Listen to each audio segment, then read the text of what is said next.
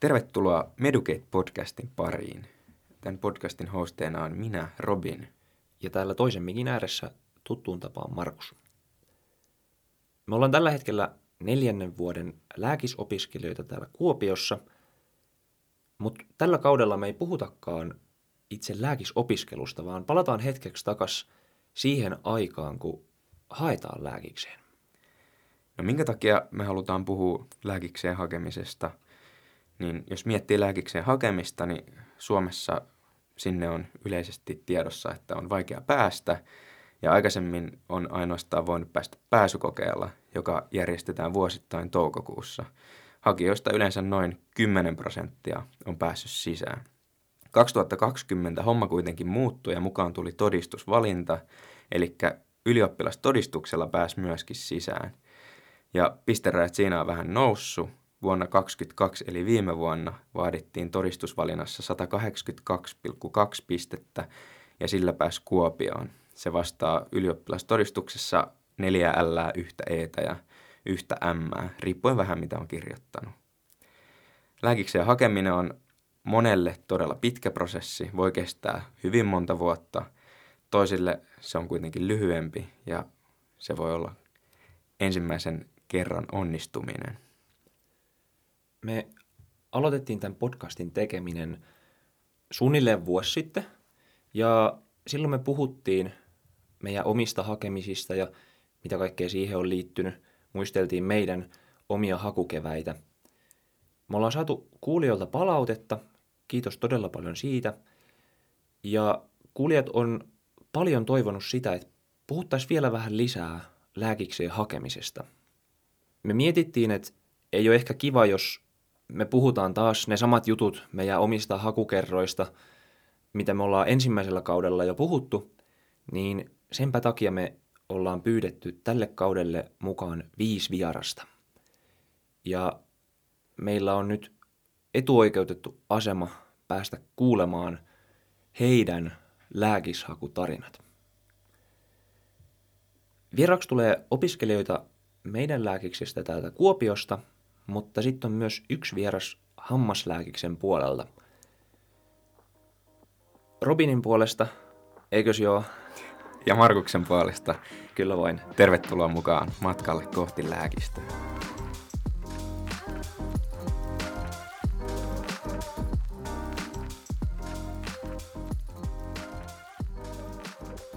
Ensimmäisenä juttuna, jos mietitään lääkikseen hakemista, niin mulla tulee mieleen ajankäyttö. Ja ihan tälle yleisesti, jos miettii, miten paljon pitää käyttää aikaa siihen, että voi päästä lääkikseen. Okei, nykyään meillä on todistusvalinta ja meillä on lukio, minkä voit käydä. Mutta jos nyt mietitään vaikka sitä pääsykoetta ja mietit vaikka ihmistä, joka lähtee ihan nollapohjalta, lukion on käynyt vaikka kauan aikaa sitten, niin kuinka paljon se vaatii aikaa, että sä saavutat sen tarvittavan tason, että sä voit päästä lääkikseen? Mitä luulet? Tai ajattelet? Mm.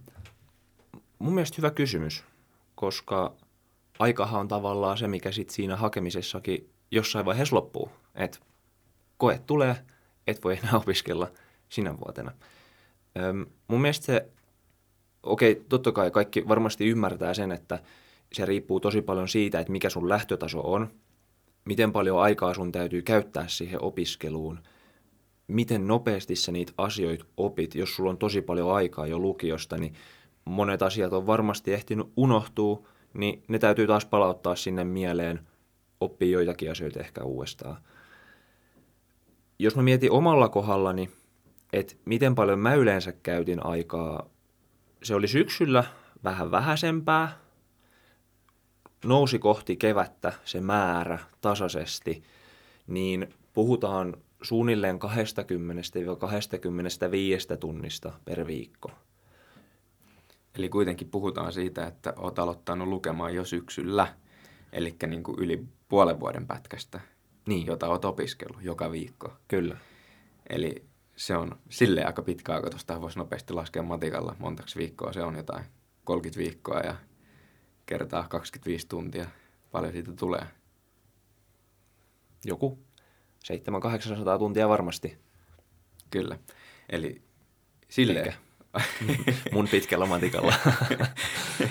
Joo, mutta siis kuitenkin, että puhutaan niinku oikeasti isosta määrästä työtä, että se ei ole niinku ihan helppoa. Mutta just niin kuin sanoit, että siihen vaikuttaa tosi paljon se lähtötaso. Että jos mietitään lääkikseen hakemista, niin ihan sama, onko se nyt se todistusvalinta vai onko se, yl, äh, onko se todistusvalinta vai onko se pääsykoe, niin sulla on se tietty taso, mikä sun pitää saavuttaa. Eli voidaan ajatella sitä määränpäänä. Sulla on määränpää B, mihin sä haluat päästä pisteestä A, niin totta kai siihen vaikuttaa se, missä se piste A on suhteessa siihen pisteeseen B. Et jos miettii omalla kohdalla, niin mä tulin suoraan lukiosta. Mulla on se pohja siihen, mulla on tuoreessa muistissa ne niin kuin aineet, mitä pääsykokeessa tarvitaan. Silloin ei vielä päässyt suoraan ylppäritodistuksella, enkä olisi sillä päässytkään.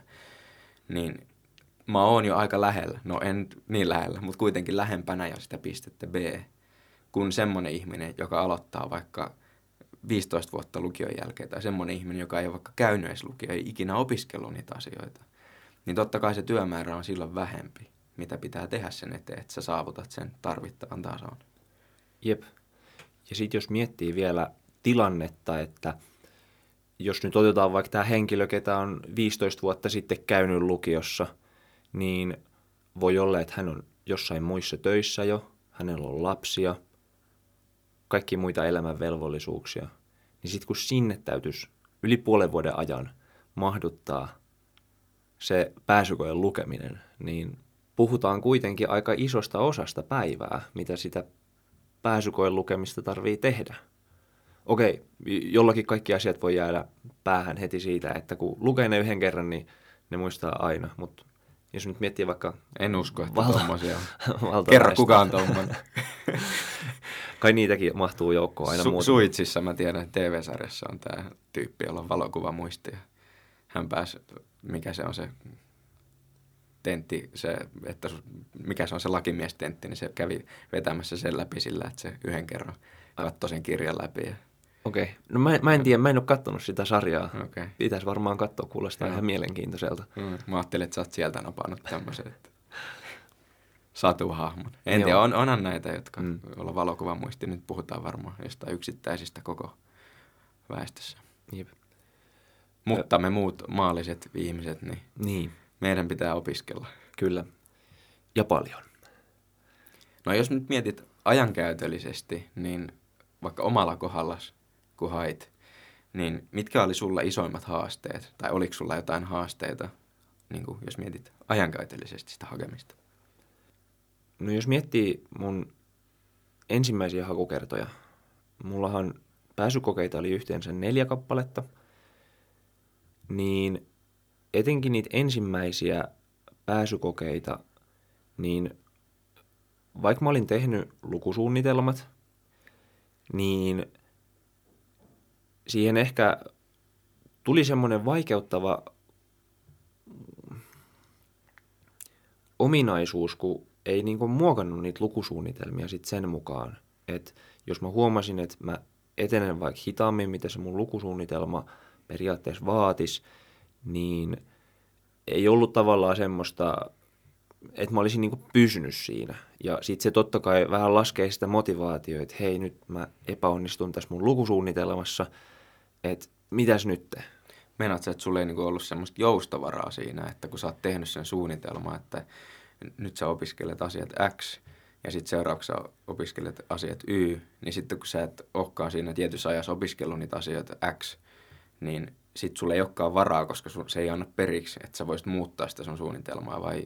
Joo, just, just nimenomaan noin. Et olin kyllä ottanut huomioon sen, kun pelasin silloin vielä aktiivisesti kilpaa tennistä ja kävin reeneissä, että ne täytyy ottaa mukaan siihen yhtälöön, mikä sitten luo sen kokonaisuuden, että mun pitää lukea, mun pitää käydä reeneissä, mulla on kisoja viikonloppuisin ja välillä mä tarvin myös vapaa-aikaa, että pystyy lepäämään pikkasen, niin silti, että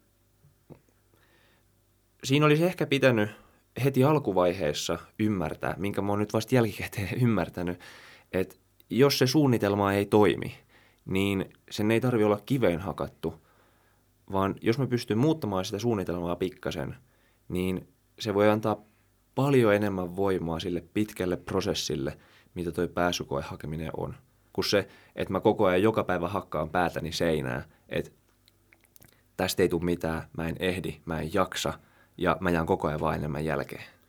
Mä luulen, että toi on varmaan aika yleinen ongelma semmoisille ihmisille, jotka ei tykkää käyttää vaikka kalenteria tai ei tykkää tehdä suunnitelmia, on se, että sä teet siitä liian jäykän, liian tiukan itsellesi. Että just pitää ymmärtää se, okei, sä otat huomioon se, että sulla on harrastus, sulla on muuta elämää, sulla on siellä vapaa-aikaa, sulla on kaikki näitä hyviä elementtejä, mitä siellä pitääkin olla. Mutta sitten muistatko ottaa huomioon sen, että sä oot ihminen ja joskus tulee päiviä, että se on vaan niin kuin voi voi ja tänään ei tehäkään niin kuin niitä asioita, mitä sä olisit halunnut tehdä. Että antaako se sun suunnitelma sen periksi? Että pystyt sä joustamaan siinä, pystyt sä muokkaamaan sitä sit eteenpäin niin, että kun tämä yksi päivä menikin pieleen, niin mä voin tulevaisuudessa korvata sen ja jatkaa eteenpäin ilman, että mä koen, että mä oon vaan koko ajan jäljessä ja mä oon surkea ihminen. Siinä vaiheessa en ymmärtänyt, mutta tota, se tuli sitten vasta jälkikäteen. Ja toi, sitten viimeisenä vuotena, kun mulla oli valmennuskurssi, minkä kautta tuli vähän myös se niin kuin kurssin tahdin mukaan sit se aikataulusuunnitelma, niin se auttoi sit tosi paljon. Ja silloin myös niin kuin oppi vähän aikaisemman perusteella ja sitten sen perusteella, millaisen suunnitelman se kurssi loi, niin muovaamaan sellaisen sopivan, sopivan kokonaisuuden, mikä sitten itselle toimi. Jos sä mietit sun omaa hakemista, sulla ei ollut ihan yhtä monta hakukertaa kuin mulla, niin mikä sulle oli semmoinen isoin haaste aikataulullisesti?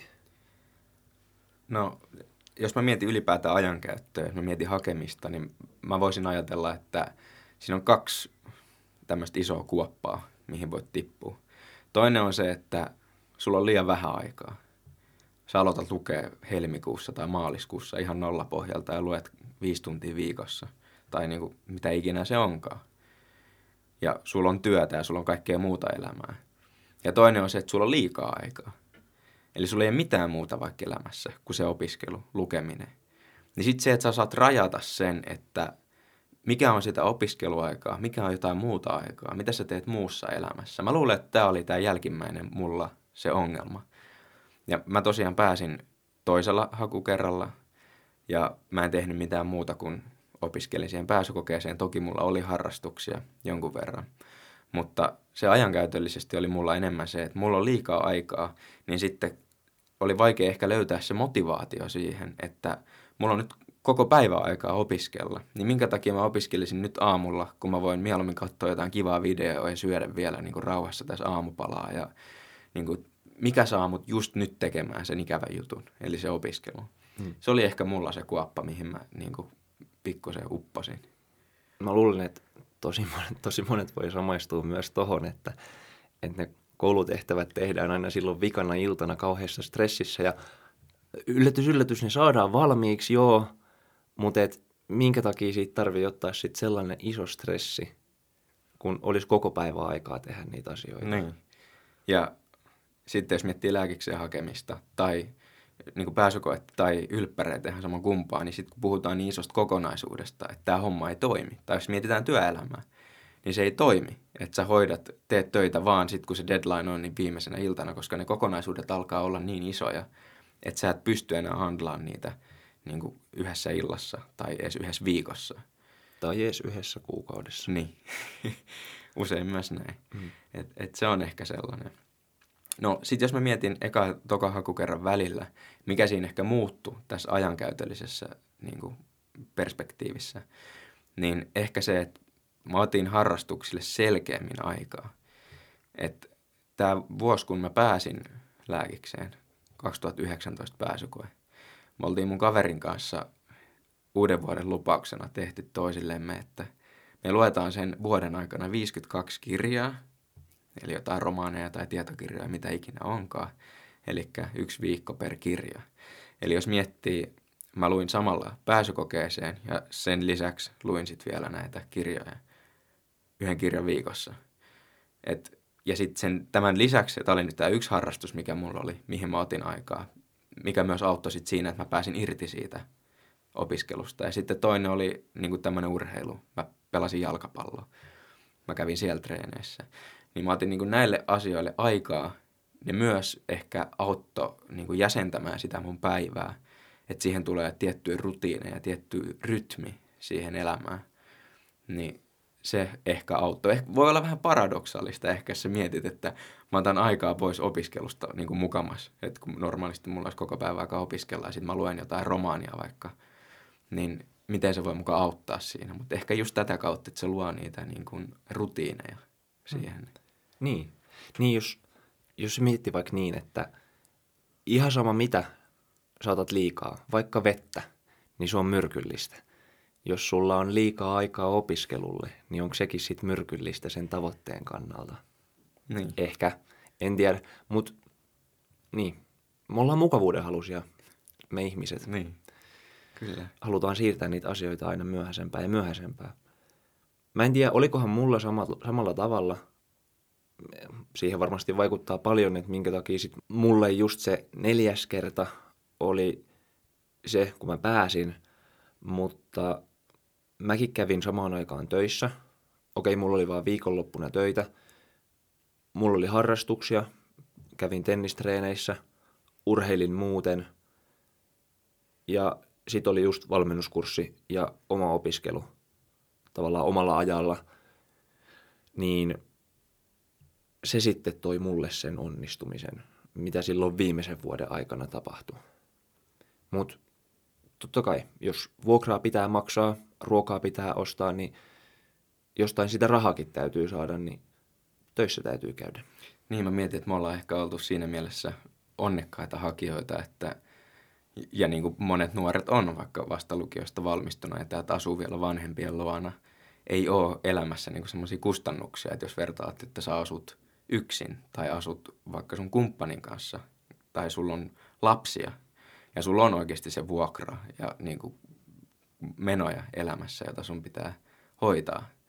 Ja silloin sä et voi jättää sitä työssä käymistä pois. Niin no siis mulla oli silloin Mm. Asuin, asuin mun veljen kanssa, asuttiin silloin omillamme mm. se vuosi, niin jostain sitä rahaa oli saatava. Mutta totta kai silloin se pääjuttu, mikä oli meillä elämässä, oli just nimenomaan se pääsykoe hakeminen. Niin ja niin kuin äsken Et, sanoit, että niin, sä kävit viikonloput töissä. Niin, että tavallaan silloin viikolla oli hyvä aikaa opiskella. Mutta sitten jos siihen yhtälöön laittaisi vielä, että pitäisi hoitaa lapsia, pitäisi kokopäiväisesti käydä töissä. Mitä vielä? Mitä, mitä muuta aikuiset tekee? niin, niin ehkä, ehkä sitten herää semmoinen kysymys, että onko se mahdollista edes niin kuin onnistua tuommoisista lähtökohdista. Ja moni varmaan miettii sitä. Mm. Mekin ollaan saatu paljon kysymyksiä just nimenomaan sellaisista lähtökohdista olevilta ihmisiltä, että hei, mä opiskelen tätä toista alaa, mä oon jo yli 30-vuotias, mulla on lapsia, mä käyn töissä, voiko mä päästä vielä äkikseen? Jep, ja me ei luonnollisesti osata tähän vastata, mm. joten sen takia meidän ensimmäinen vieras, joka me tänne studion kohta toivotetaan tervetulleeksi, niin osaa.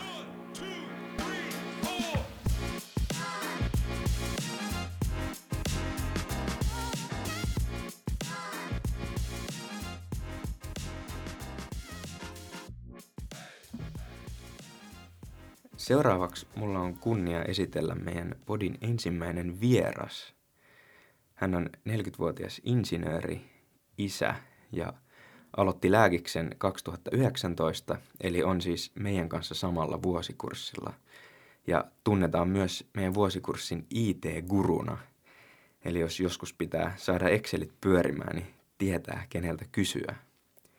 Tervetuloa mukaan studioon, Mika. Kiitos, kiitos. Joo, kiitos myös mun puolesta. Tosi kiva saada sut mukaan tänne meidän podcastiin ja ennen kaikkea kuulemaan sun tarina siitä, että miten sä pääsit lääkikseen. Ihan aikana kysymyksenä, niin koska sulle tuli ajatus siitä, että lääkis voisi olla vaihtoehto sun elämässä ja, ja minkä takia se tuli? No siinä on pari asiaa. Muistan joskus insinööriopiskelussa kävin tuotantoteknisen puolen, niin opettaja aina vertasi, miten huonosti sairaala toimii siellä, koska se, on niin kuin, se logiikka on niin kuin suoraan verrattavissa insinööripuolen tämmöiseen tehtaaseen tietyllä tavalla. Siellä on soluja, mitkä toimii. Ja siitä se jäi vähän päälle, mutta sitten, sitten kun veli opiskeli diplomi-insinööriksi ja vaimo korotti kanssa yliopistoammattiin, että minä kävin miettimään, että pakko tässä tehdä jotta paremmin, että ei voi insinööriksi. Ja sitten minä ajattelin, että diplomi-insinööri voisi olla yksi vaihtoehto tai lääkäri ja sitten vaan lääkäriksi. Oliko sulla niin kuin joku, jos mietit nuoruutta tai lapsuutta, että onko sulla ollut jotain esikuvia vai niin kuin mistä tulee yhtäkkiä ajatus, että lääkäri? Mun mielestä se on jotenkin kaukana insinööristä ainakin Ei ole yhtään mitään esikuvia. Muistan sen hetken, kun tein päätöksen, että nyt haen lääkäriksi. Se oli vähän ennen joulua. Anoppilassa makasi sängyllä ja pohdin jotain. En muista mitä, mutta siinä se lähti sitten, että minä haen lääkäriksi. Piste. Aika muista. Öm, sä sanoit äsken, että sulla oli insinööriopinnot jossain vaiheessa sun elämässä, niin kerrohan vähän millainen koulutustausta sulla on ollut. Lukiossa oot käynyt, öm, miten siitä eteenpäin? No kävin lukion, sitten armeijakin tuli vastaan. Ihan normaalisti on ollut töissä eri puolilla Suomea, eri, eri kaupungeissa ja se on semmoinen normaali insinöörielämä sitä ennen. Ja sitten hain, tai, tai kävin opiskelemaan niin kuin pääsykoetta varten ja hain sitten lääkikseen. No.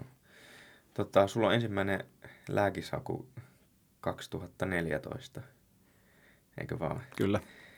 Ja jos mietit nyt sitä sun lähtökohtia siihen, saat reilu kolmekymppinen äijänkäppäinen ja ei varmaan ihan, ihan hirveästi ole siinä vaiheessa, niin kuin, jos miettii mitä pääsykokeessa pitää osata, eli niitä fysiikkaa, kemia, bilsaa, niin ei varmaan hirveän vahvasti siinä kohtaa mielessä niitä, niitä asioita, niin mikä, mikä tavallaan sun lähtökohta oli siinä, jos mietit sun no, osaamistasoa? No, kyllähän sitä itsekin joutui silloin miettimään, että yli, yli 10 vuotta on aikaa noista lukion kirjoituksista, että muistako niistä yhtään mitään, eihän niistä muistanut.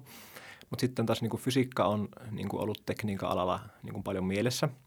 Että se oli niin kuin ehkä se vahvin niistä. Kirjoitin muistaakseni lukiossa niin semmoiset niin keskinkertaiset arvot näistä. En, en nyt muista tähän tarkkoja mm-hmm. arvosanoja, mutta siis se taso oli kuitenkin toisaalta huono siihen vaadittuun tasoon verrattuna. Että ostin käytetyt lukion oppikirjat ja niistä läksi sitten kertaamaan asioita. Kerro vähän, millaisia ne ensimmäiset hakukerrat oli? Et ehitkö lukemaan paljon tai minkälainen menestys niissä ekoissa kokeissa oli silloin? No ne oli tosi huonoja yrityksiä. Ne kaksi ekaa oli liian suurilla odotuksilla ehkä, ehkä tehtyjä kokeita, että oletti tietävänsä enemmän. Sain alle kolmasosan vaadituista pisteistä ja ensimmäisenäkin hakukerralla käytin niin kuin kesäloman hetkeä ennen koetta, mikä oli vain kolme viikkoa siihen op- opiskeluun ja toisena vuonna sitten neljä viikkoa, mutta luin myös keväällä satunnaisesti, mutta eihän se niin kuin siihen lähtötasoon verrattuna riittänyt ollenkaan. Jos mietit ähm, elämäntilannetta siinä, minkä takia käytit vain kolme viikkoa, sä olit töissä, eikö vaan? Kyllä. Niin oliko se vaan, että sä et ehtinyt käyttää enemmän aikaa kuin sen kolme viikkoa, vai olit se sitä mieltä, että vaikka lukiosta yli kymmenen vuotta aikaa, niin kyllähän mä nyt näen osaan, että tämä kolme viikkoa riittää mulle, että mä käyn hoitamassa ton kokeen ja sitten pääsen lääkikseen. No kyllähän siinä oletti just, just näin, mutta samaan aikaan kunnostin sen hetkistä omakotitaloa ja se vei tietysti paljon aikaa ja myös työ vei aikaa, matkustelin työssä paljon, niin että se siihen lukemiseen jäi aika vähäistä aikaa. Mutta ei myöskään vielä ollut mitään hajua siitä, että mitä piti lukea ja miten paljon piti lukea ja vielä vähemmän oli hajua siitä, että mitä osasi. Luuli ehkä osaavansa liikaa. Mitä sä sitten luit, jos sä mietit, sulla on se kolme viikkoa aikaa? Mitä sä teit siinä? No minä yritin päästä kaikki kirjat läpi te kronologisessa järjestyksessä alusta loppuun. Lukiokirjat vai? Kyllä, Joo. ne matikka, ei tuo fysiikka, kemia ja biologia. Joo. Oliko se opiskelu silloin enemmän sitä, että sä luit pelkästään sitä teoriaa vai ehdikö sä edes laskea kolmes viikossa yhtään laskuja? Kyllä me ehdin laskea, mutta siinä tulee vähän semmoinen kiire, että ei sitä kaikkea ehdi laskea, Mm, joo. vaikka haluaisikin. Sä vähän valotit meille jo, että pari ekaa kertaa oli nyt sitten vähän ehkä semmoisia, että ei ehtinyt niin paljon lukemaan, niin millä tavalla sitten siitä eteenpäin? Sulla kuitenkin oli muutama hakukerta sen jälkeenkin vielä, niin tota, mitä niissä oli erilaista? No sitten oli paikkakunnan vaihto ja sitten halusin vähän panostaa enemmän tähän opiskeluun ja otin kandidaattikustannuksen valmennuskurssi sitten siihen, semmoisen niin läsnä olevan paikan päällä kerran viikossa, oliko se kuitenkin kerran viikossa vaikka, niin sen, sen avulla pääsin niin kuin siihen rutiiniin mukaan, että sain tehtyä niin kuin koko vuoden ajan jatkuvasti tehtäviä ja niin kuin kehityin siinä. Alkoiko tämä niin kuin heti siinä ö, syksyllä? Kyllä, alkoi, joo, joo. joskus syys-lokakuussa siinä. Eli aika monen muutos siihen, että jos miettii kaksi ekaa kertaa niin kuin kuukausi tai alle, Kyllä. niin nyt otit niin kuin kahdeksan kuukautta mm. suurin piirtein. Kyllä, ja. niin siinä oli jo se, että aloitti lukemaan riittävän ajoissa, niin se auttoi. Ja kyllähän siinä tuli pisteitä sitten pääsykeen rajaan verrattuna niin sinne 80 prosenttia asti. Mutta niin se hyppäys oli kuitenkin iso, Joo. että kun vaan aloitti riittävän ajoissa ja käytti riittävästi tunteja siihen opiskeluun. Joo. Miten sä koit sen tota, valmennuskurssin, jos mietit, sulla on kaksi kuukautta opiskelua käytännössä pohjalla, niin minkälainen se valmennuskurssi oli, miten se sopi sulle siinä hetkessä niin kuin sun osaamistason suhteutettuna? No se, se oli ehkä pikkusen liian vaativa kuitenkin, että en ihan niin kuin saanut sujuvasti tehtyä kaikkia tehtäviä siinä. Vasta niin kuin myöhemmin huomasin sen, että siihen meni niin kuin liikaa aikaa niiden tehtävien tekoon, koska se laskurutiini ei ollut niin kuin hyvä fysiikassa esimerkiksi. Että olisin jälkikäteen tehnyt sen valmennuskurssin niin kuin vähän myöhemmin, tai sitten olisi pitänyt olla vielä enemmän siinä pohjalla tietoa kerätty niin kuin mu- muuta kautta. Mutta ihan hyvä kurssi se oli ja siltä sai paljon kavereita, vertaistukkeja ja ihan pysyviäkin kavereita on jäänyt. Ja sitten se oli semmoinen niin runko siinä sivussa, mikä piti sitä motivaatiota myös yllä. Että kun siinä oli ne tapaamiskerrat ja piti tehdä tehtäviä niihin, niin siinä niin kuin oli vähän semmoinen puolipakko sitten. Aikataulut, sä jotenkin muuten sitä sun lukemista silloin? Kyllä, ihan siis varasin joka viikolle siihen aikaa sitten. Käytit kalenteria vai miten? Kyllä, ihan kalenteria käytiin. Että. Ja. ja sillä oli niin kuin mahdollisuuksiakin enemmän sitten käyttää siihen aikaan. Oliko tämä vielä sitä aikaa, että sä kävit kuitenkin samalla koko ajan töissä? Kyllä, joo. Ja, mutta silloin ei tarvinnut enää kunnostaa omakotitaloa, että asuttiin kerrostalossa. Joo. Öm, no sä kävit sen jälkeen, tai kerroit nyt tästä valmennuskurssista, niin tämä oli kolmas hakukerta. Kyllä, juu. joo. Mikä fiilis oli siinä kolmannen hakukerran jälkeen? Opiskelupaikkaa ei tullut vielä. Niin oliko missään vaiheessa semmoista, että onkohan tämä kuitenkaan mun juttu, tämä hakeminen? No semmoista ei tullut oikeastaan ikinä semmoista, onko tämä mun juttu. Sitä kun jotain päättää niin, ja haluaa sen, niin kyllä sen pystyy tekemään sitten. Ennenkin jo onnistunut. Mutta kun se oli kolmas kerta ja moni sanoi, että kolmannella kerralla pääsee, niin siinä oli totta kai isot odotukset siihen, että nyt voi päästä, kun siinä oli myös paljon oppinut. Tot, totta kai siinä pettyi sitten, kun ei päässyt, mutta kun se oli se lu- tulos noussut niin paljon, niin sitten siinä tuli sellainen usko, että ei tästä enää tarvitse kuin vähän kerrata ja se on sitten siinä. Aika ihailtavaa tuommoinen niin itseluottamus, usko itseensä, että kolm, kolmas hylsy, että niin kuin, kyllä tämä onnistuu, mä hoidan tämän. Hienoa. Sitä kun aina vertasi ihmisiin, ketkä oli hakenut enemmän, niin ei se niin kuin niihin verrattuna ollut mikään semmoinen este. Niin. Niin ja sitten varmaan myös se, että jos kuulee niin kuin sitä, että joku on päässyt vaikka kahdeksannella kerralla tai jotain, niin kuin tavallaan näkee sitä, että muutkin ihmiset on, voi niin kuin onnistua vielä monen monen epäonnistumisen jälkeen, niin ehkä sekin luo semmoista mm. uskoa. Tai Tied- muutkin ihmiset jaksaa vielä hakea monen epäonnistumisen jälkeen. Niin, Miksi tie- minäkin? Tiedä ihmisen, kuka on päässyt yhdeksännellä kerralla, että kun ne joskus pääsee, niin onhan sekin sitten voitto. Kyllä. Ja siinä vaiheessa, kun kuulee tavallaan noita tarinoita, että kahdeksan kertaa hakenut, yhdeksän kertaa hakenut ja sitten pääsee vihdoinkin sinne opiskelemaan sitä, mitä on aina halunnut, niin tota, siinä vaiheessa ne omat ongelmat alkaa jotenkin kuulostaa aika pieniltä. Niin laittaa jotenkin perspektiiviin, tota, että niinku, just jos mä peilaan itseäni, niin ensimmäinen haku ja toinen haku mahteli, että niin vitsi mikä epäonnistui, että ei pääse ekalla. et, et, niin kuin laittaa, se on vähän just, että miten näitä asioita katsoo. Ja sitten kyllä siihen liittyy myös niin kuin lähipiiri ja ympäristö, että osa ihmisistä tsemppaa siihen. Se on tietysti aina positiivinen asia. Mutta sitten on aina niitä epäilijöitä, ketkä epäilee, että kannattaako sinun hakea tuossa iässä ja mikä on sitten se oikea ikä hakea, niin se on ihan jokaisen oma, oma valinta. Että. Miten sä koet sitten tämän asian, että sä olit niin kuin ns. vanhempi kuin tämmöinen stereotyyppinen lääkishakija, joka tulee lukiosta suoraan, niin oliko tämä ikä sulle semmoinen missään kohtaa semmoinen asia, mitä sä mietit, että mä oon liian vanha lääkikseen? No ei se oikeastaan ollut. Mediassa on ollut paljon tarinoita ja keskustelupalstoltakin löytyy erilaisia ikähaurukoita, missä on ihmiset päässyt. Et enemmänkin se on sitä, että näkee itsensä, että kun pääsee sinne, niin sitten on siellä joskus. Ja sitten se toinen kommentoija, kuka on vaikka negatiivisesti siihen ottanut kantaa, niin ei todennäköisesti ole ikinä siellä. että voi ehkä tämmöinen ajattelu myös voi siinä kantaa vaikka se. Mm, kyllä. Pitää sen mielessä, että, että kyllä mä noille epäilijöille näytän, että kyllä. musta on tähän. Mm. No, ollaan vuodessa 2016. Me päästiin kuitenkin sun kanssa samaan aikaan, eli vuonna 2019 opiskelemaan. Niin mitä sillä välillä tapahtui vielä sun hakemisessa? No sitten se neljäs hakukerta 2017, niin siinä kävin sitten aikuislukion, koska halusin edelleenkin saada jotain rutiinia siihen vuoteen. Sehän alkaa heti syksyllä kanssa. Ja siinä on niin kuin pitkä opetus. Korotin kaikki lukion arvosanat, ne, niin kuin ne kurssit siinä, niin se tuli tyylikkästi kaikista täydet kympit koska siinä vaiheessa se tuntui jo niin helpolle ja se toisaalta se aikuislukion taso oli siis tosi matala, mutta se tieto, minkä sieltä sai kerättyä, niin oli taas niin kuin ihan mahtavaa, koska se oli opetettu eri tavalla kuin valmennuskurssilla ja totta kai kun siihen käytti enemmän aikaa ja enemmän niin kuin opetustunteja, niin se lopputulos oli niin kuin semmoinen syvällisempi. Voisiko tästä vähän niin kuin ajatella silleen, että jos vertaa lukioa, ehkä myös ylppäreitä pääsykokeeseen, ja sitten asioihin ehkä, mitä vaaditaan pääsykokeessa, mitä siellä niin kuin valmennuskurssillakin sulle opetettiin silloin edellisenä hakukertana.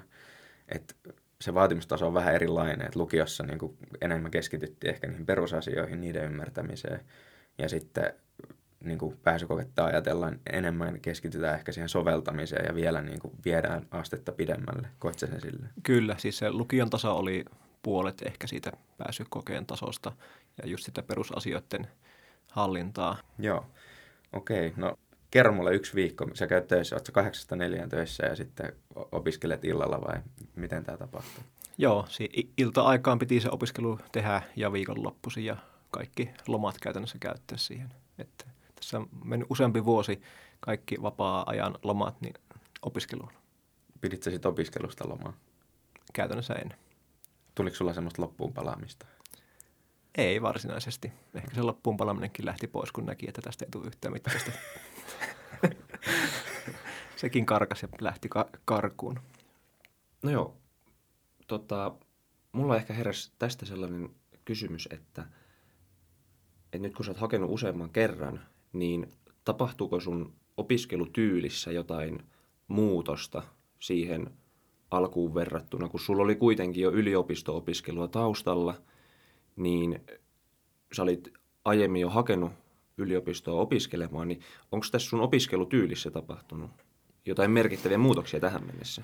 No siinä vuosien varrella minä pyrin kehittämään sitä, että olisin löytänyt sen oman tehokkaan tyylin. En myös sitä oikeastaan löytänyt vieläkään, mutta minä olen sieltä niitä suurimpia virheitä karsinut poikkea. Esimerkiksi liian helppojen tehtävien tekemistä – vaan sen takia, että saa merkinnän paperi, että olet tänään tehnyt 15 tehtävää verrattuna semmoisen päivään, että sai tehtyä vain viisi vaikeaa, koska nyt helppojen tehtävien tekeminen ei kehitä. Ja sitten näin jälkikäteen ajattelin, että se aikuislukio olisi pitänyt käydä ennen sitä kandidaattikustannuksен kurssia, jotta se pohja olisi ollut paljon niin kuin varmempi sinne sitten. Ja sitten semmoinen etu oli näissä niin kuin lukio-opiskeluissa tai lukio-aiheiden opiskeluissa aikuisiällä, että ne asiat ymmärti paljon paremmin. Ne pystyi niin sitomaan koettuun elämään ja vaikka sillä puhuttiin kaikkea teoriaa ja tämmöistä, mikä oli ehkä lukio-aikana hankala ymmärtää, niin ne jotenkin kolahti vasta silloin neljännen vuoden aikana aivoihin, että minkä takia tai mikä ero oli sähkökentällä ja magneettikentällä, ja tuli joskus aikaisemmin pohittua. Silloin sitä nuorena ei ymmärtänyt yhtään mitään. En tiedä, ymmärränkö itse vieläkään. Kyllä, ja sitten keksi ja, ja, ja ymmärti asioita, kuinka ne jotkut kaavat niin kuin perustellaan, tai mistä ne niin kuin tulee ne kaavat. Ne oli ennen vaan semmoisia irtokaavoja, mihin heitti numeroita ja toivoi, että sai oikean tuloksen kokeessa.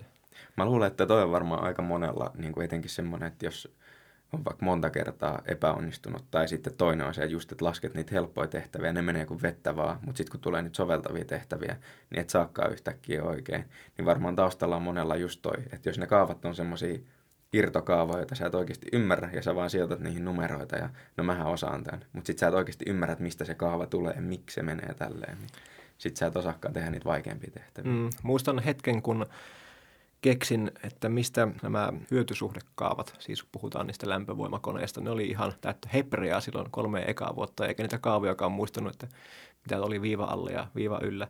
Sitten vaan siinä lukion aikana, kun niitä pohti ja mietti, niin eräänä päivänä osasin vääntää ne kaavat sieltä, mistä ne tulee niin kuin alusta lähteen. Ja sitten me ymmärsin ne lämpövoimakaavat, moottorikaavat, mikä niiden nimi nyt oikein olikaan, on kirjannut unohtaa. Ja silloin tiesi, että on niin kuin kehittynyt fysiikassa. Eli tämmöisiä oivalluksia. Kyllä, ja niitä tapahtui paljon siinä loppuaikana, että se vaan niin kuin ne palaset loksahteli kohdalle. Miten sä, tota, niin kuin, miten sä seurasit sitä sun opiskelua näinä sun hakukertoina niin kuin yleisesti, tai muuttuiko se jotenkin? Mittasit aikaa, kuinka paljon sä opiskelit vai laskit sä tehtäviä, kuinka paljon sä teit tehtäviä vai miten sä, seurasit sä sitä sun omaa niin kuin, opiskelua? Nyt kahden ensimmäisen vuoden aikana en juurikaan seurannut, mutta sitten tuli semmoinen halu, että pitäisi tietää, miten paljon tähän on, on käyttänyt aikaa ja onko se aika niin kuin ollut järkevää.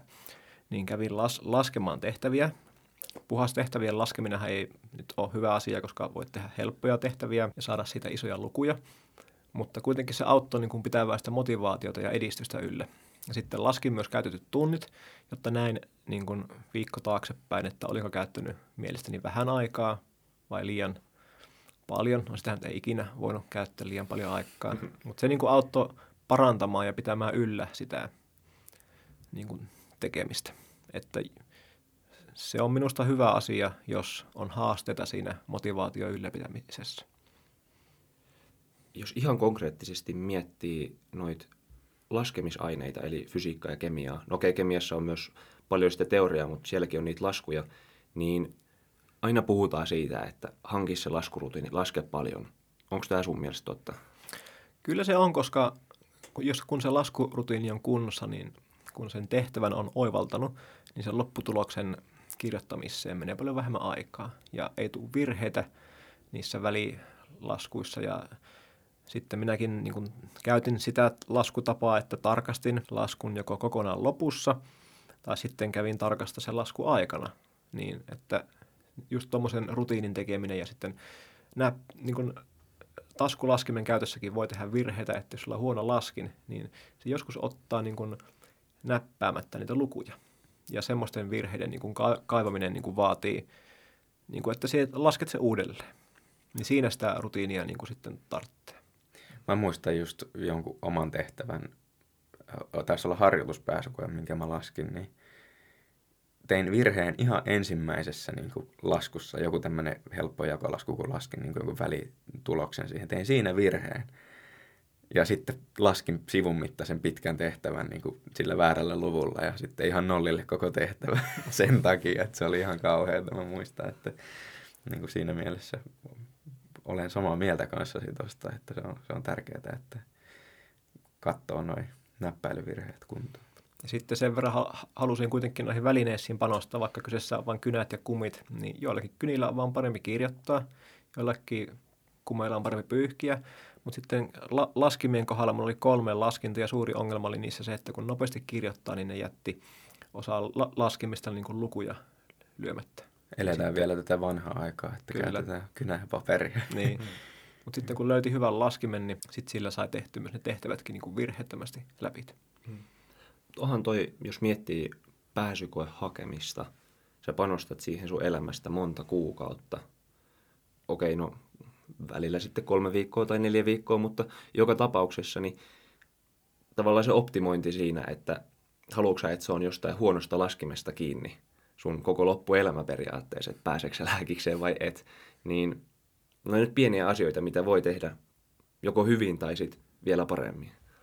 Ja siinä myös tuossa vuosien varrella kävi aina miettimään sitäkin, että kannattaako omaa vapaa-aikaa käyttää siihen, että opiskelee kouluun, mihin on vaikea päästä. Jotkuthan sitten myös on jonkun verran tapauksia, ketkä on jättänyt kokonaan kesken useamman vuoden haun jälkeen, että tavallaan menee hukkaa sitten.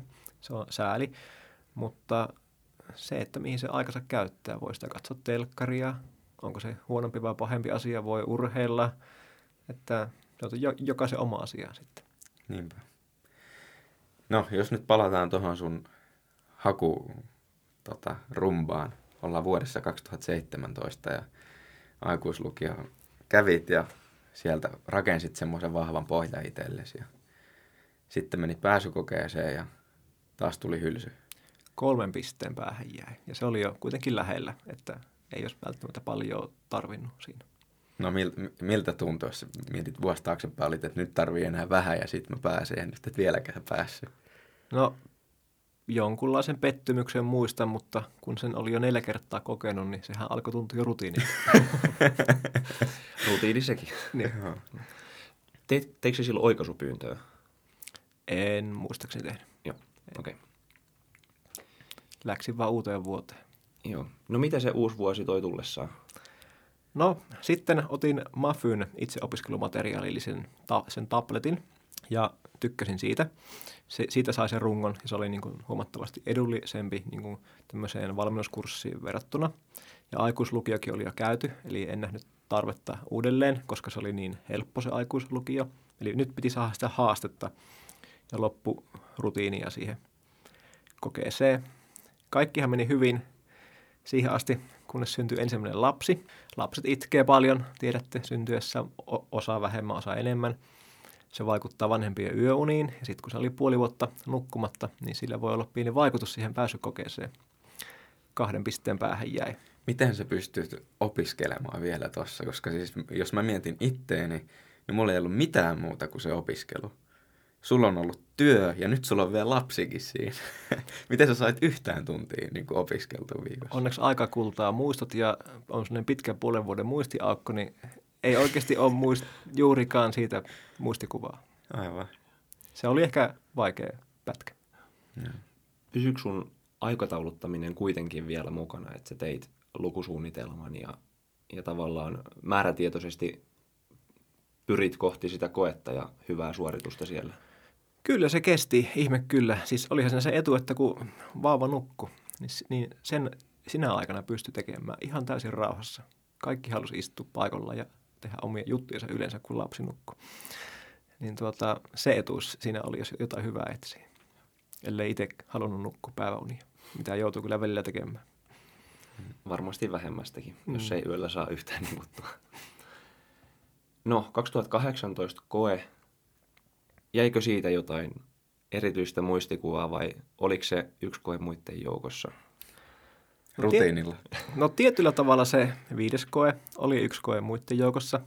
Kahden pisteen päähän jäi. Sehän on niin todella lähellä, että olisit voinut tehdä vain jonkun tehtävän eri tavalla tai korjata sen jonkun virheen.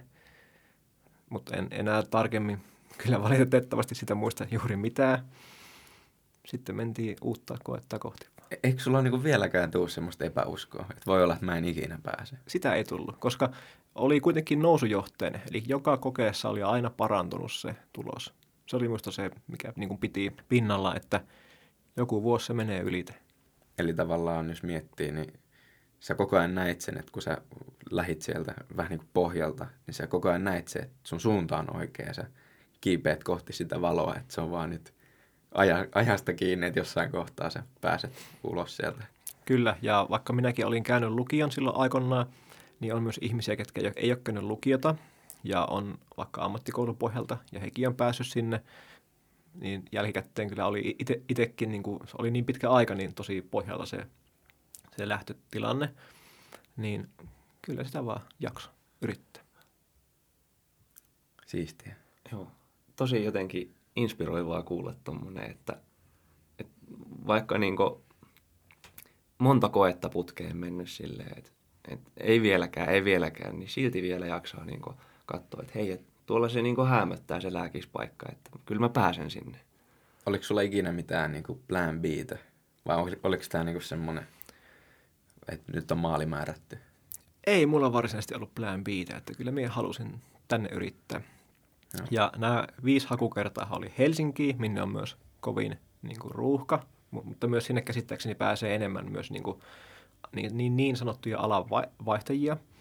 Ja sitten muista syistä, perhesyisten takia, niin ajattelin, että se kuudes vuosi on sitten vaihdetaan vaikka hakukohde Kuopioon pitkän harkinnan ja perheneuvottelujen jälkeen. Mitä se viimeinen, no me nyt käytiin läpi, että tämä kuudes vuosi on se, kun sä pääset sisään 2019, niin erosko se millään tavalla näistä aikaisemmista hakukerroista muuta kuin, että hakukohde vaihtui Kuopioon? No hakuun, tai siis opiskeluun käytetty aikamäärä, seurasin sitä näiden viimeisen neljän vuoden aikana, niin sehän laski koko ajan. Se oli enää vaan muutama sata tuntia tämän viimeisen vuoden aikana. Milloin sä aloitit opiskelemaan? Edelleenkin silloin syk- syksyllä, mutta se, niin se kokonaiskäytetty aika sen, vu- sen vuoden aikana, no vähän alle vuoden, niin se tuntimäärä laski. Mutta enemmänkin se oli niin kuin niiden vaikeiden asioiden opiskelua, niiden asioiden, mitä et enää tai et vielä osannut, koska se osaaminenhan pitää olla riittävän laajaa ja riittävän syvällistä, jotta pääsee, koska ihan missä tahansa voi tulla kysymyksiä, niin kaikki pitää osata riittävän hyvin.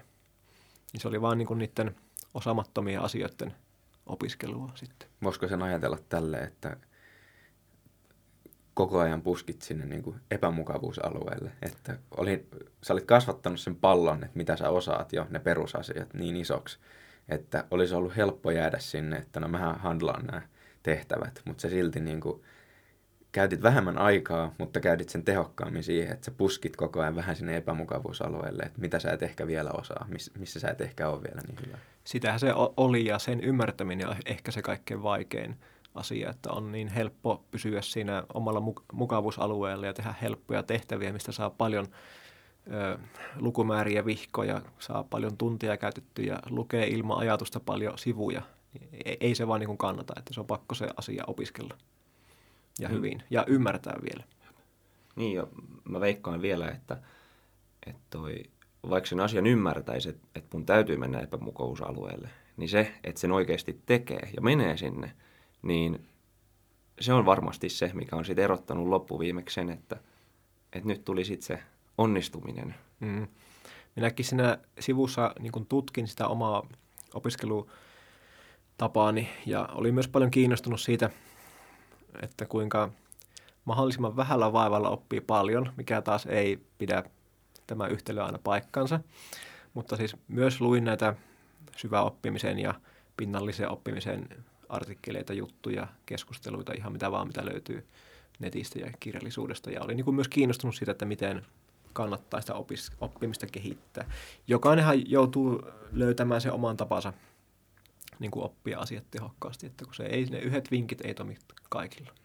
Niinpä, niinpä. Ja ehkä ainakin mulla tulee semmoinen ajatus myös tästä, mitä säkin kerrot, että se pitää vähän niin kuin itse käydä läpi. Että vaikka sen sulle joku sanoo, niin se, se ei riitä, vaan se, se pitää itse kokeilla, se pitää itse kokea ja löytää just ne mm. jutut. Ja sitten niissä näissä oppiaineissa on myös eroja. Esimerkiksi niin kuin bio, biologiaa voi yhdistää jollakin lailla omaa elämään, että kokemuksia, mitä on ollut, niin niiden kautta voi muistella sairauksia tai kehon osia. Mutta sitten fysiikka on semmoinen, että se on pakko laskea. Että jos ei laske, niin sitä ei opi. Ja sitä lasku, niin kuin laskua ei voi yhdistää niin kuin tämmöiseen elettyyn normaaliin elämään. Että kaikkea muuta elämän kokemusta voi kerryttää tekemällä ja opiskelemalla tai niin kuin lukemalla ja muistelemalla ja tällä tavalla. Mutta niin kuin fysiikka ja kemia vaatii niin kuin matematiikkaa. Niin sitä ei voi niin kuin tehdä muuta kuin laskemalla. Sitä ei voi vahingossa elämässä. Ei voi, ei voi. Ei. Aivan. Niin niitä teorioita voi kyllä yhdistää kaikkea, mitä on tehnyt ennen ja harrastuksia ja pohtia niitä, mutta se auttaa taas niissä, mutta se laskurutiini on pakko olla nopea, kun sehän on myös aika perusteinen koe, että Ja myös vähän pitää katsoa sitäkin kokeessa, että mitä siinä ajassa itse ehtii tekemään, että saa sen mahdollisimman parhaan tuloksen ja mitä osaa tehdä. No niinpä, kyllä. Joo. No sitten me ollaan saatu eh, kuulijalta tämmöinen kysymys, jos nyt mietitään sitä, että sä nyt pääsit sinne lääkikseen 2019, mietitään sitä lääkiksessä olemista, niin sä oot tullut sinne keskimääräistä paljon vanhempana, ehkä jopa 20 vuotta vanhempana kuin nuorimmat, jotka on päässyt sinne. Sulla on jo aikaisempi työelämäkokemus, sulla on perhe. Miten sä oot kokenut niin kuin sopeutumisen, että oot sä saanut lääkiksestä kavereita tai niin kuin, miten sä otettu sinne mukaan tai niin kuin, tälleen, että minkälaista se on ollut? No siinä ei ole ollut mitään isoa, että ihan on mielestäni hyvin sopeutunut, että lääkiksessä on kuitenkin ikäjakaumaltaan hyvin laaja porukka, että sieltä löytää myös eri ikäisiä ihmisiä, mikä on niin kuin, monestihan ihmiset niin kuin hakeutuu tai tulee toimeen helpoiten sama ikäisten tai vastaava elämänkokemuksen kanssa olevien kanssa. Vähemmän on ollut mukana kaikissa yhteisissä tapahtumissa, mutta siihen on ihan syysä se, että kotonakin on kaikenlaista kivaa tekemistä ja puhastelua ja perheen kanssa olemista ja omia harrastuksia, niitä on ihan liikaa muutenkin. Niin ihan hyvin siihen nähden. Koet sä, että sun aikaisempi elämä ennen lääkistä on ollut jollain tavalla hyödyksi tai haitaksi niin kuin lääkistä ajatellen? No ei sitä nyt suoranaisesti hyötyä ole, mutta ei haittaakaan, että olen tehnyt paljon asioita, mitkä on liittynyt jollakin tavalla tekniikkaan tai lääketekniikkaan niin kuin vähän sillä rinnalla siinä, mutta ei se niin kuin suoraan ole haitaksi eikä hyötyksi. Mulla tulee mieleen vielä yksi kysymys. Ähm, jos voisit nyt antaa jonkun vinkin itsellesi vuoteen 2014, kun olit päättänyt, että haet lääkikseen, niin minkälaisen vinkin antaisit? Sellaisen vinkin, että se motivaatio löytää se aika siihen opiskeluun pitäisi löytää mahdollisimman ajoissa, koska se määrä, se työmäärä, minkä teet, niin se on suoraan verrannollinen siihen lopputulokseen ja siihen onnistumiseen. Että vielä olisi pitänyt enemmän käyttää aikaa silloin alussa, että tämä prosessi olisi voinut olla lyhyempi, mutta ei sitä silloin voinut tietää. Ja, ja ei se enää tällä hetkellä harmita, koska sitä elämässä sitä aikaa voi käyttää mihin, mutta lopputulos on kuitenkin tässä, että on päässyt. Ja se on siistiä. Mm. Kyllä. Ai, tästä tulee jotenkin hyvä mieli, kun kuuntelee tätä sun tarinaa, että, että tämä on kuitenkin ihan erilainen niin polku, mitä itse on käynyt.